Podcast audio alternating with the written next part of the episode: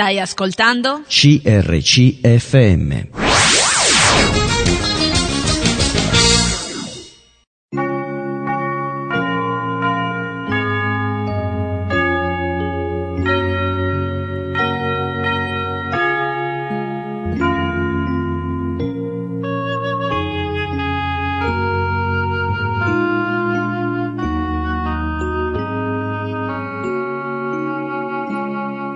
In ogni città, alla domenica, gruppi di credenti si riuniscono per lodare il Signore, condividere le proprie esperienze e ascoltare la sua parola, con espressioni diverse da luogo a luogo. Ogni domenica, alle ore 10, trasmettiamo uno di questi incontri e presentiamo la realtà evangelica che li dà vita. Ascolteremo ora il culto della Chiesa Cristiana Evangelica Azione Biblica, sita in via Emilio Brusa 50 a Torino. Torino è una città italiana di 910.000 abitanti, capoluogo della provincia di Torino e della regione Piemonte. Quarto comune italiano per popolazione dopo Roma, Milano e Napoli, è il terzo polo economico del paese dopo Roma e Milano e seguito da Napoli e Genova. Prima capitale d'Italia dal 1861 al 1865, è uno dei maggiori centri universitari, culturali, turistici e scientifici del paese il suo agglomerato urbano conta oltre 1.400.000 abitanti ed è costituito dalle due cinture urbane che si sviluppano intorno al territorio comunale, mentre l'area metropolitana diffusa oscilla tra il 1.705.000 abitanti e i 2 milioni, più del 3% della popolazione italiana. I più antichi insediamenti dell'area dell'attuale Torino risalgono al III secolo a.C. e si riferiscono a piccoli villaggi di tribù celto-liguri appartenenti al gruppo dei Salassi. Secondo alcune fonti, uno di questi insediamenti, forse Taurasia, avrebbe ostacolato la marcia di Annibale nel suo attacco a Roma attraverso le Alpi resistendogli per ben tre giorni. L'origine vera e propria della città può essere comunque fatta risalire al castrum costruito durante le guerre galliche di Giulio Cesare, nel 29 fu eretta a Colonia con il nome di Augusta Iulia Taurinorum, da cui deriverà poi il nome moderno. Nel 312 si svolse la battaglia di Torino tra le truppe di Costantino, uscito poi vincitore, e quelle di Massenzio per la successione alla carica di imperatore romano. Dopo la caduta dell'impero romano, Torino passò sotto il controllo degli Ostrogoti, dei Longobardi e dei Franchi di Carlo Magno nel 773. Nel 940 fu fondata la Marca di Torino, controllata dalla cosiddetta dinastia arduinica, che attraverso il matrimonio tra la sua ultima discendente Adelaide di Susa con il figlio di Umberto Biancamano, fondatore della Casa Savoia, portò la città sotto l'influenza della dinastia savoiarda. Dopo alterne vicende che videro nei secoli seguenti anche l'elezione della città al libero comune, Torino venne inglobata definitivamente nei possedimenti dei Savoia, che nel frattempo avevano ottenuto l'elevazione al rango di duchi. Nel XVI secolo, dopo una prima fase di occupazione da parte dell'esercito francese, la città divenne capitale del Ducato di Savoia, che precedentemente aveva gravitato su Chambéry e venne dotata di mura moderne e di una cittadella pentagonale. Il XVII secolo vide la città e il ducato ingrandirsi con l'acquisizione da parte di quest'ultimo di Asti, del Monferrato e di uno sbocco sul mare, mentre la città usciva dal perimetro delle mura romane. Nel 1706 avvenne l'assedio di Torino da parte delle truppe franco-spagnole, nonostante ciò la città e l'esercito piemontese resistettero per 117 giorni respingendo così l'assedio. Nel 1713 i duchi di Savoia ottennero il titolo di re, prima di Sicilia e poi di Sardegna, e Torino divenne la capitale del regno. Il congresso di Vienna e la restaurazione diedero al Piemonte, Genova e tutta la Liguria, gettando anche se involontariamente le basi del processo che porterà in poco più di 50 anni all'unità d'Italia. Dal 1861 al 1865 Torino fu la prima capitale del nuovo Stato unitario per passare poi questo titolo a Firenze e dal 1870 a Roma. Nel 1943, durante la Seconda Guerra Mondiale, da Torino ebbe inizio un'ondata di scioperi nella grande industria che coinvolse quasi tutto il nord Italia e segnò la ripresa del movimento antifascista. Torino fu ripetutamente bombardata dagli alleati. Il primo attacco ebbe luogo l'11 giugno 1940 e gli ultimi nel 1945. La massima intensità fu raggiunta nel 1943. Il 25 aprile 1945 i partigiani entrarono a Torino ponendo fine alla occupazione nazifascista. Dopo il secondo dopoguerra Torino fu il simbolo della crescita economica dell'Italia, tanto che riuscì ad attirare migliaia di migranti dal sud dell'Italia per via delle richieste di manodopera negli stabilimenti automobilistici. Nel 1974 la città raggiunse 1.200.000 abitanti. Il numero di immigrati fu tanto consistente che l'allora sindaco Diego Novelli definì Torino la terza città meridionale d'Italia per popolazione dopo Napoli e Palermo. Ascolteremo ora il culto della Chiesa Cristiana Evangelica Azione Biblica sita in via Emilio Brusa 50 a Torino. Predica Enzo Spitale, buon ascolto. Stavo meditando su qualcosa che riguardasse Salomone, l'uomo più saggio che sia mai esistito e che ci insegna molte cose e spesso viene detto troppo poco nei suoi libri. Salomone, per chi non lo sa, era il figlio di, eh, del re Davide, e ha avuto una grande saggezza dal Signore, anche una grande ricchezza. È interessante perché Salomone è stato molto molto umile perché Dio gli chiese come re, cosa vuoi che ti do? Pensate, sei un re, Dio ti chiede, dimmi quello che vuoi io te lo do. Che cosa mai avremmo chiesto noi? E lui ha chiesto dammi la saggezza per amministrare questo grande popolo. Che umiltà! E questo ci insegna che quando il Signore ci chiede qualcosa, noi dovremmo chiedergli qualcosa di più utile, come la saggezza, che tante altre cose, perché ce ne serve. E nella sua saggezza Salomone ha scritto dei libri, non moltissimo, ma ha scritto tre libri. Tra l'altro è una cosa che aggiungo io, ma sono, si trovano proprio al centro della Bibbia. Spesso quando apri la Bibbia in mezzo troviamo proprio Salomone. Questo è una cosa che aggiungo io, ma è interessante. Tre libri molto particolari che sono diversi da tutti gli altri libri. Ad esempio, abbiamo avuto un assaggio domenica scorsa dei proverbi. Interessante perché c'è questa lista di proverbi interessanti, piccole frasi stimolanti, pratiche, che ci aiutano a mettere in pratica la parola del Signore. Qualcuno ha detto che dovremmo leggere tutti i giorni i proverbi per la nostra anima. Poi c'è un altro libro che è il Cantico dei Cantici. È interessante questo libro perché parla dell'amore fra l'uomo e la donna della passione, del fuoco tra l'uomo e la donna. Ed è bellissimo. E molti applicano a questo libro l'amore di Gesù per la Chiesa. Si può anche applicare, ma Salomone ha scritto questo libro per trasmetterci quale amore, quale passione, quale complicità fra marito e moglie. Dio non è mai nominato nei Cantico dei Cantici, ma è presente anche in quell'amore. E Dio ha promesso un libro così. E poi c'è il libro dell'Ecclesiaste, che è il libro che vedremo oggi, Tremo qualcosa ovviamente, che è un libro molto particolare, diverso dagli altri, molto bello, ma che facilmente, ma facilmente si capisce male, perché se si leggono solo alcune parti non va bene, va letto tutto quel libro, come tutti i libri della Bibbia, vanno letti tutti nel loro contesto. Un libro che io spesso ho voglia di rileggere, perché mi incoraggia, anche se a volte sono scritte cose che a volte ti possono scoraggiare. Salomone cosa fa? Salomone descrive in questo libro la realtà della vita così com'è, dal punto di vista cristiano. E il tema del libro è proprio è riuscire in una realtà limitata, riuscire in una realtà che è limitata per noi. E per vari studiosi che hanno studiato questo libro, è, stato, è sempre stato un libro strano, ambiguo, un libro fuori dalle righe, no? Perché, perché un credente non può scrivere certe cose, dai. A un certo punto vi faccio solo un esempio. Salomone ha detto, io sono arrivato a odiare la vita. Perché tutto quello che si fa se è un correre dietro al vento, cioè tu vuoi chiappare qualcosa che non riesci mai a prendere, perché il vento non puoi prenderlo. Una persona molto umile, Salomone, che ammette quello che è successo nella sua vita e quello che succede nella nostra vita. Chi di noi non ha mai pensato questa frase nella nostra vita? Almeno una volta. Quante cose abbiamo fatto per me, magari per me e per gli altri, e non ho visto niente, e magari non è servito a niente. E mi sono scoraggiato. Ma ci sono altri esempi nella Bibbia, Re Davide, Asaf, che stava quasi inciampando perché vedeva qualcosa che non quadrava nel mondo, nell'ingiustizia. E così anche Giobbe, Geremia, È un tema ricorrente questo nella Bibbia. E a volte come credenti pensiamo di avere tutte le risposte.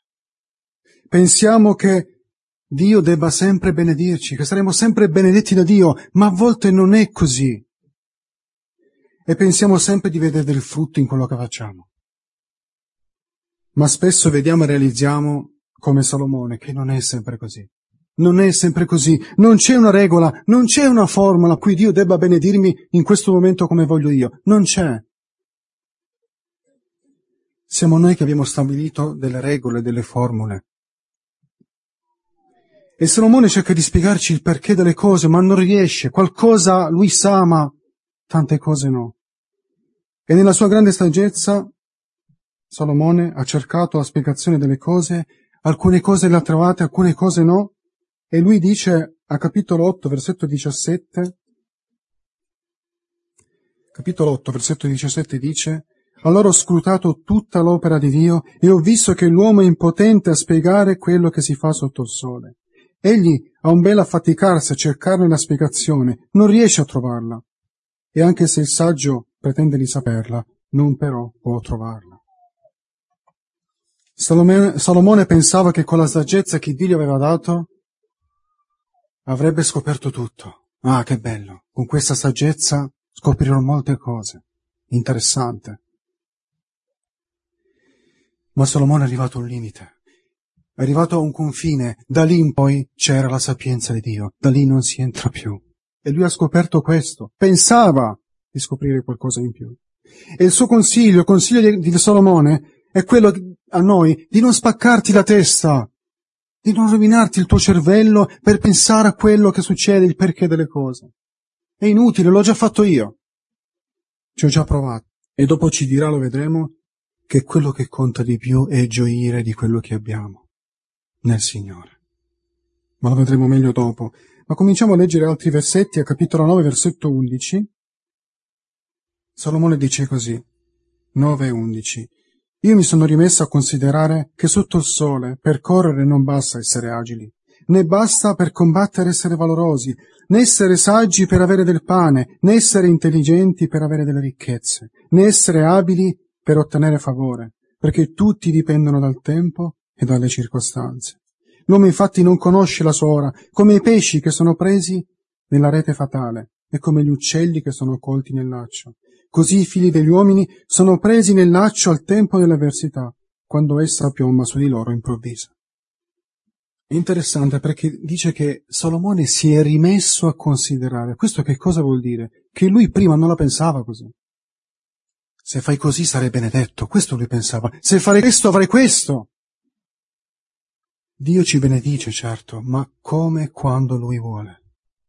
Come e quando e abbiamo l'esempio classico, perfetto, proprio dell'esempio, l'esempio proprio dei, degli amici di Giobbe. Vi ricordate? Cioè, per chi non conosce, conosce Giobbe, è un uomo giusto, un uomo onesto, che ha fatto del bene alla sua famiglia, che amava Dio, e di un certo punto l'ha messo alla prova, gli ha tolto tutto, gli ha tolto i suoi beni, gli ha tolto la sua famiglia, è rimasta solo la moglie, e gli è arrivata anche una malattia che lo faceva soffrire molto. E a un certo punto sono arrivati questi amici che praticamente in quelle parole cosa gli hanno detto? Sono rimasti stupiti e hanno detto, ma se tu sei in questa condizione vuol dire che sei, che sei un empio. Tu ti devi ravvedere, perché Dio non può trattare una persona giusta come te con queste prove. Non è possibile, erano scioccati. Il giusto è benedetto da Dio. L'empio no, quindi ravvediti Giobbe. Ma non era la verità. Lui si è sempre comportato bene, non era perfetto. Ma Dio ha deciso così. Tra l'altro Dio lo benedisse il doppio di quello che aveva. E sapete l'unica cosa che hanno fatto, sapete quell'unica cosa che hanno fatto di buono e di giusto gli amici di Giobbe? Quando sono arrivati, sono, quando l'hanno visto così sofferente, per sette giorni si sono seduti presso di lui e sono stati in silenzio. Questa è l'unica cosa positiva che hanno fatto perché poi dopo lo hanno ritardo purtroppo. E quello che noi a volte possiamo fare di più a volte è di stare in silenzio quando qualcuno sta soffrendo, in maniera particolare. E a volte ci sono troppe parole, Dio ti benedice, Dio ha un piano per te, ma come se io non, non lo so questo, certo che lo so, Giobbe sapeva questo, ma soffriva molto. E a volte è meglio il silenzio, più di mille parole. Io penso che se Salomone avesse incontrato gli amici di Giobbe se li sarebbe mangiati. Tutti dipendono dal tempo e dalle circostanze, ma il Signore è sempre con noi. In qualsiasi tempo Lui è con noi e noi dobbiamo confidare in Lui in ogni cosa che abbiamo. E Salomone nel libro che descrive, che scrive, e lui eh, scrive alcune cose, e alcune cose della vita un po' strane, e che non stanno, che non, dove non c'è una spiegazione, alcune cose un po' ingiuste, che lui vede sotto il sole, ha cercato di vederle, di scrutarle, di studiarle. E quelle cose che noi vediamo tutti i giorni, anzi noi vediamo, vediamo più cose di Salomone, sapete perché? Perché abbiamo in più la televisione e la radio, e ci fanno una testa così delle cose che succedono. Però Salomone nel descrivere queste cose descrive anche le grandi promesse di Dio, le grandi promesse di Dio.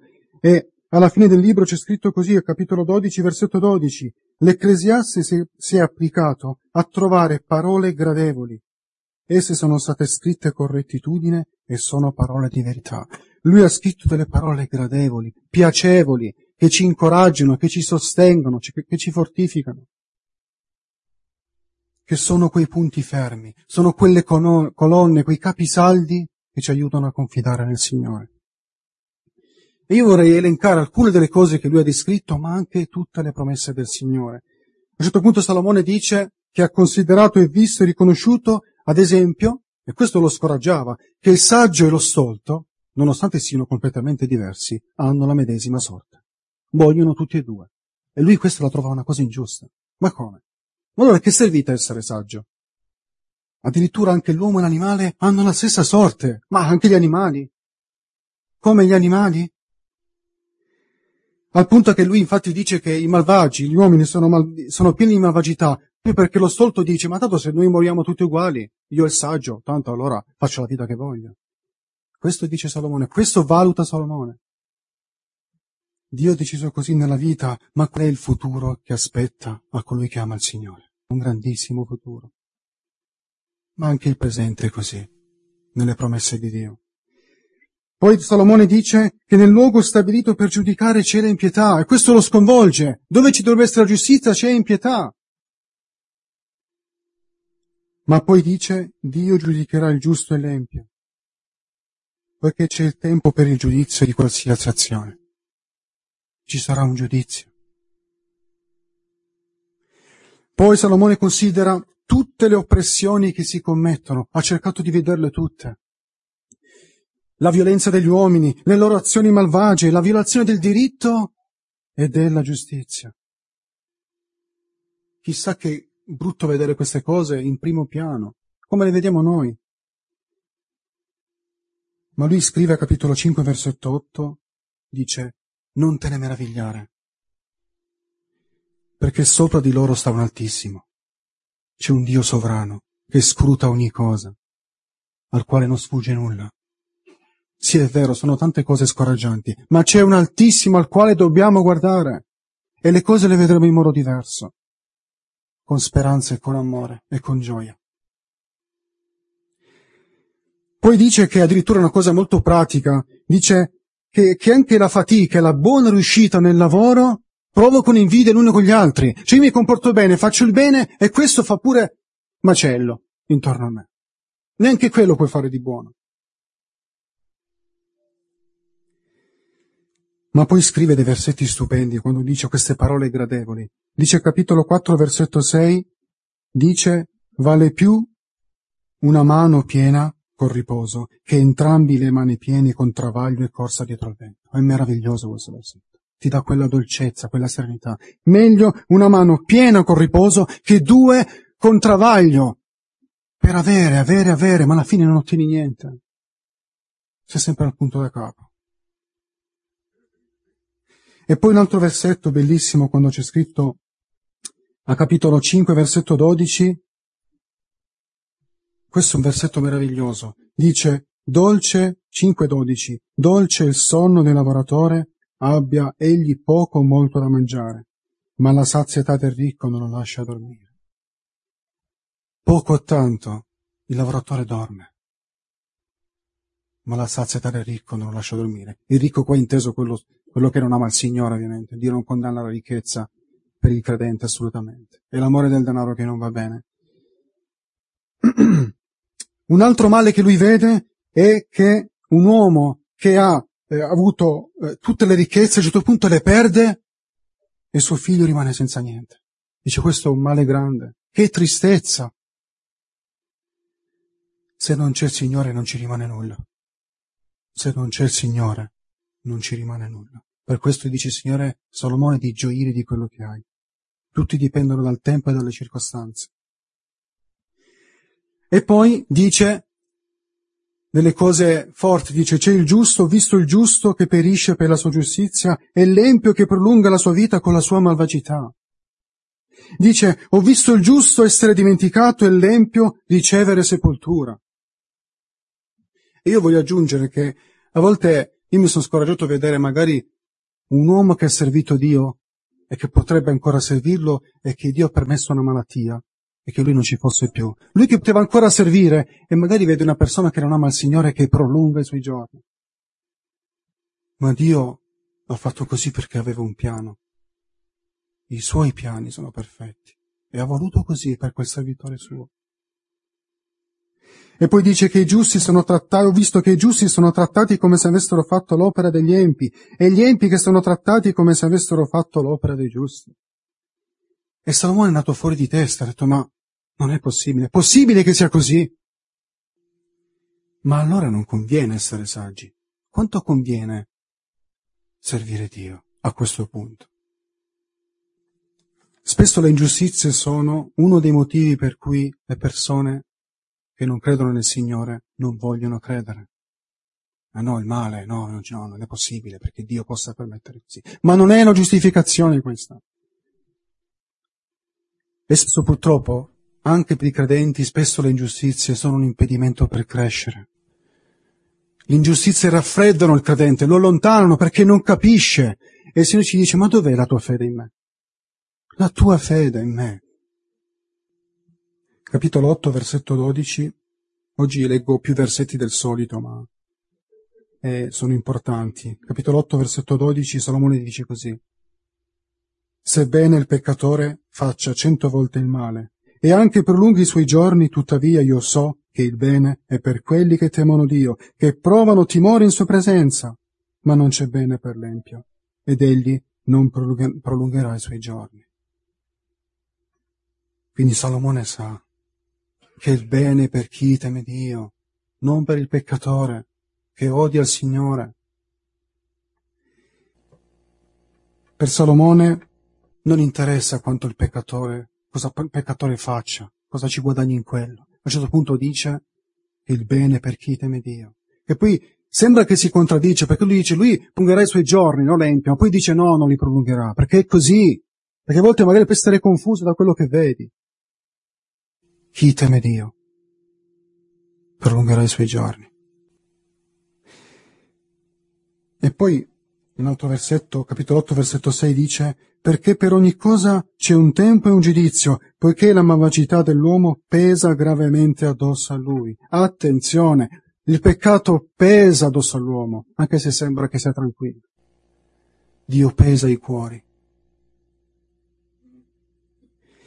E poi Salomone scrive, una frase che è sempre la stessa, la ripete 5-6 volte nel libro. È interessante, è la stessa frase, aggiunge piccole cose, toglie piccole cose, ma è la stessa identica frase. Quindi questo vuol dire che quello è il suo più grande consiglio, è il suo più grande consiglio per me e per noi, nella sua grande saggezza.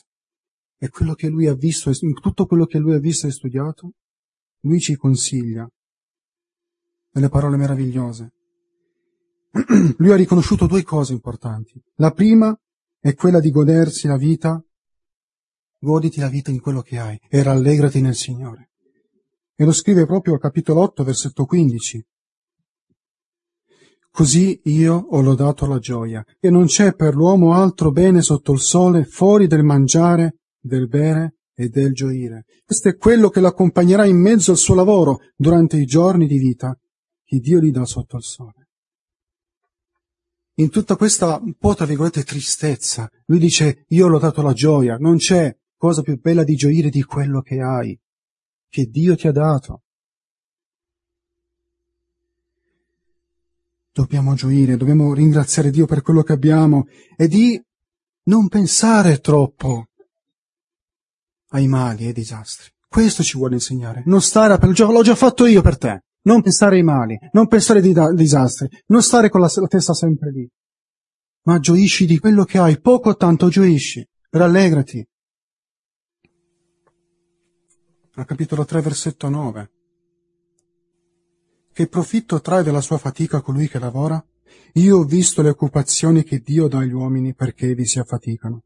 Dio ha fatto ogni cosa bella al suo tempo. Egli ha perfino messo nei loro cuori il pensiero dell'eternità sebbene l'uomo non possa comprendere dal principio alla fine l'opera che Dio ha fatta. Io ho riconosciuto che non c'è nulla di meglio per loro del rallegrarsi e del procurarsi del benessere durante la loro vita, ma anche se uno mangia, beve e gode del benessere in mezzo a tutto il suo lavoro, è un dono di Dio. Io ho riconosciuto che tutto quello che Dio fa è per sempre. Niente c'è da aggiungervi, niente da togliervi, e che Dio fa così perché gli uomini lo temano. Ciò che è, è già stato prima e ciò che sarà è già, è già stato, e Dio riconduce ciò che è passato. Anche qui troviamo le parole gradevoli di Salomone. Dio ha fatto ogni cosa bella a suo tempo. Ogni cosa bella. E prima di questo versetto ha fatto una quella lista delle cose belle a suo tempo, di quelle che noi non reputiamo tanto belle. Ad esempio, dice che non c'è solo il tempo per nascere, ma c'è anche tempo per morire. Dio ha fatto ogni cosa bella a suo tempo, come anche la morte. Ogni cosa è bella e non c'è niente da aggiungere né da togliere affinché gli uomini lo temano. Dice non c'è solo il tempo per ridere, ma anche per piangere. Non sempre, eh, ogni tanto. Sapete, a volte si pensa che il piangere sia da, da femminucce, no? A volte abbiamo bisogno enormemente di piangere perché in quelle lacrime esce proprio, a quelle gocce esce il nostro orgoglio per terra. Quel bisogno di sentire la consolazione di Dio proprio nel pianto. Lì ancora di più. Però bisogna anche ridere eh? e gioire. Poi l'ultima cosa, l'altro esempio, è che non c'è solo tempo per parlare, ma anche per tacere. E questo è il mio eh, versetto preferito, no? Perché non mi piace molto parlare. E infatti devo imparare anche a parlare, non solo a tacere. C'è un equilibrio. Salomone ci insegna l'equilibrio nelle cose. E a volte il tacere è importante per saper ascoltare più gli altri, ascoltare il Signore. Ogni cosa è bella a suo tempo. Ed è bellissimo perché Dio ha concesso all'uomo, nella sua mente limitata, in una realtà limitata, gli ha concesso anche di avere il pensiero dell'eternità. Che meraviglia. Ci ha dato questa cosa in più. Questo jolly, tieni, il pensiero dell'eternità. Tutto quello che fa Dio è per sempre, niente c'è da aggiungere, niente, niente c'è da togliere. Dio fa così perché gli uomini lo temano. E noi dobbiamo temere il nostro Dio. E Salomone qui vuole spiegarci in questo libro che Dio non deve spiegarci tutto quello che lui fa non è obbligato a farlo. Lui è il nostro Dio, il nostro Signore. Lui ci benedice come e quando vuole Lui. Dio vuole che ci rallegriamo nella vita che ci ha dato, che viviamo giorno per giorno, non siate in ansia, l'ha detto anche Gesù. La stessa cosa, vivete giorno per giorno rallegrandovi di quello che avete, poco o tanto. Gioisci in quello. Questa è fede, è fede nel Signore. Salomone ci sprona la fede nel suo Dio e nel nostro Dio. Invece che stare sempre a pensare ai mali e ai disastri, rallegrati. E Dio vuole che sappiamo che se uno gode della vita, lì anche quello è un dono di Dio, perché non è scontato che possiamo godere di quello che abbiamo. È un dono di Dio.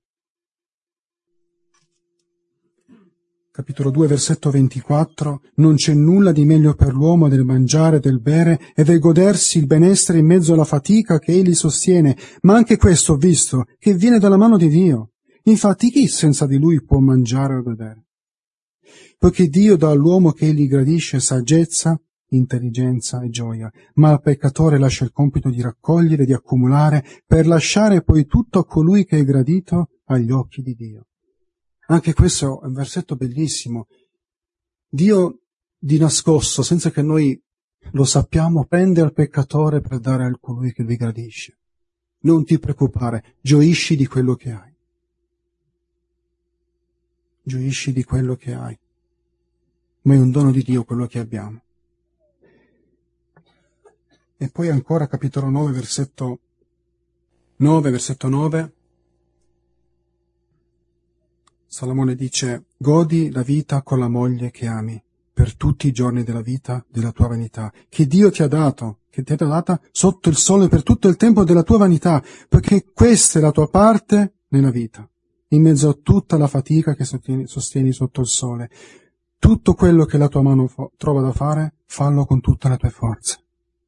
Questo è il consiglio di Salomone, è di godere la vita con la tua famiglia, con tua moglie. E lo dice uno che ha avuto esperienza. Lui ha avuto 700 mogli. Ma il dramma è un altro, che ha avuto anche 700 suocere, cioè quello... non sto scherzando, eh. Ho una suocera che è bravissima, quindi. Però è il suo consiglio. Prendine una e godi la vita con lei, con la tua famiglia, con tutte le tue forze, con tutto quello che hai. Questa è la tua parte nella vita. Il secondo aspetto che Salomone ha riconosciuto, e vado alla conclusione, che è la cosa più importante, ma che lui ha già sottolineato, la troviamo alla fine del libro, a capitolo 12, versetto 15. 12-15. Ascoltiamo dunque la conclusione di tutto il discorso. Temi Dio e osserva i suoi comandamenti, perché questo è tutto per l'uomo. Dio infatti farà venire in giudizio ogni opera, tutto ciò che è occulto, sia bene sia male. Salomone nella sua saggezza, nella sua ricchezza, ha provato di tutto. Ha provato di tutto. E ha cercato di trovare il senso nella vita, che non c'è senza il Signore, e ha riconosciuto che Dio non dà spiegazioni, e fa così perché gli uomini lo temano. Ed è interessante una cosa che io ho riflettuto. Eh, a volte noi diciamo che quando un giorno saremo col Signore, conosceremo tutto. E Paolo in effetti dice in Corinzi che noi conosceremo pienamente, oggi conosciamo in parte. Ma questo è un pensiero mio. Io credo che non lo so se sapremo tutto e tutto. Perché sapete, Dio rimane sempre Dio. E noi non saremo mai Dio. Però questo è il mio pensiero. Ma anche lì forse non sapremo tutto, come oggi non sappiamo tutto.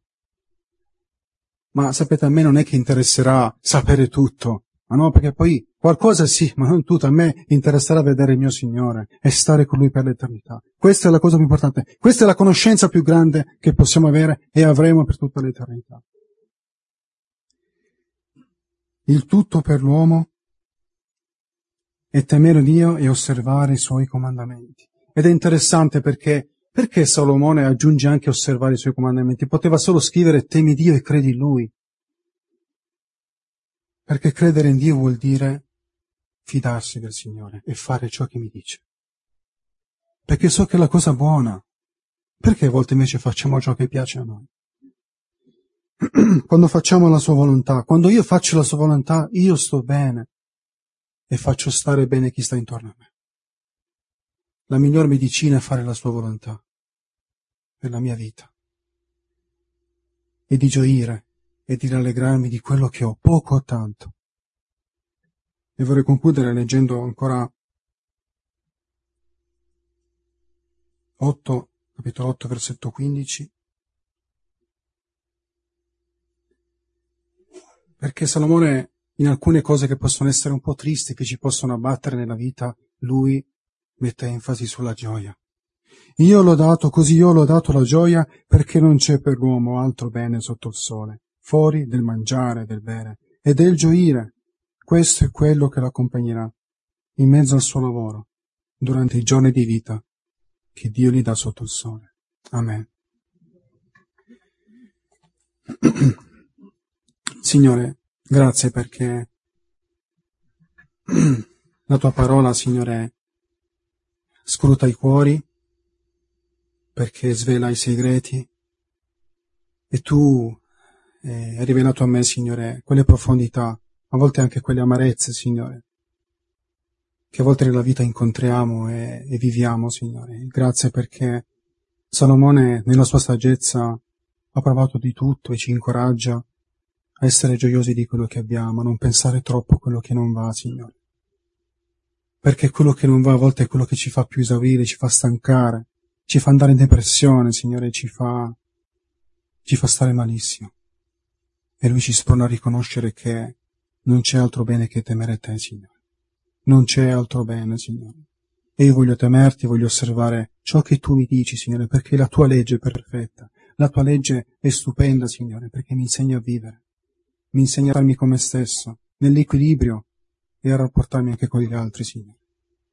Insegnaci, Signore, ad essere equilibrati nella vita e a temerti, Signore, nonostante non abbiamo tutte le spiegazioni.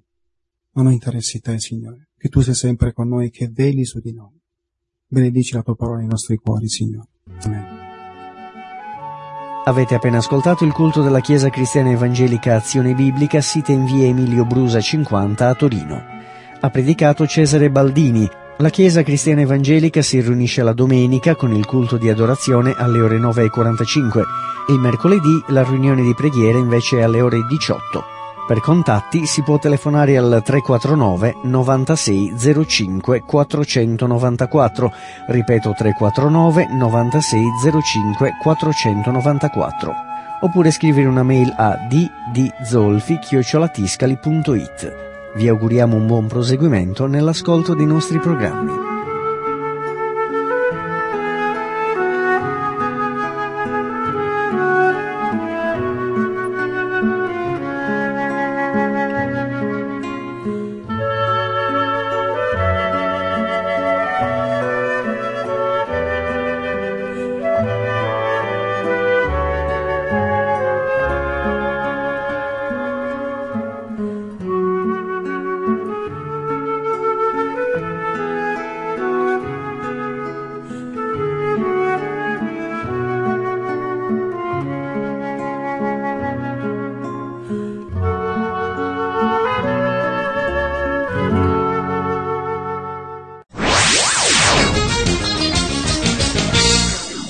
Ascoltato un programma prodotto da crc.fm. Se hai apprezzato quello che hai ascoltato, considera di sostenere il tuo programma preferito. Visita il sito www.crc.fm e ricorda, il tuo sostegno è prezioso.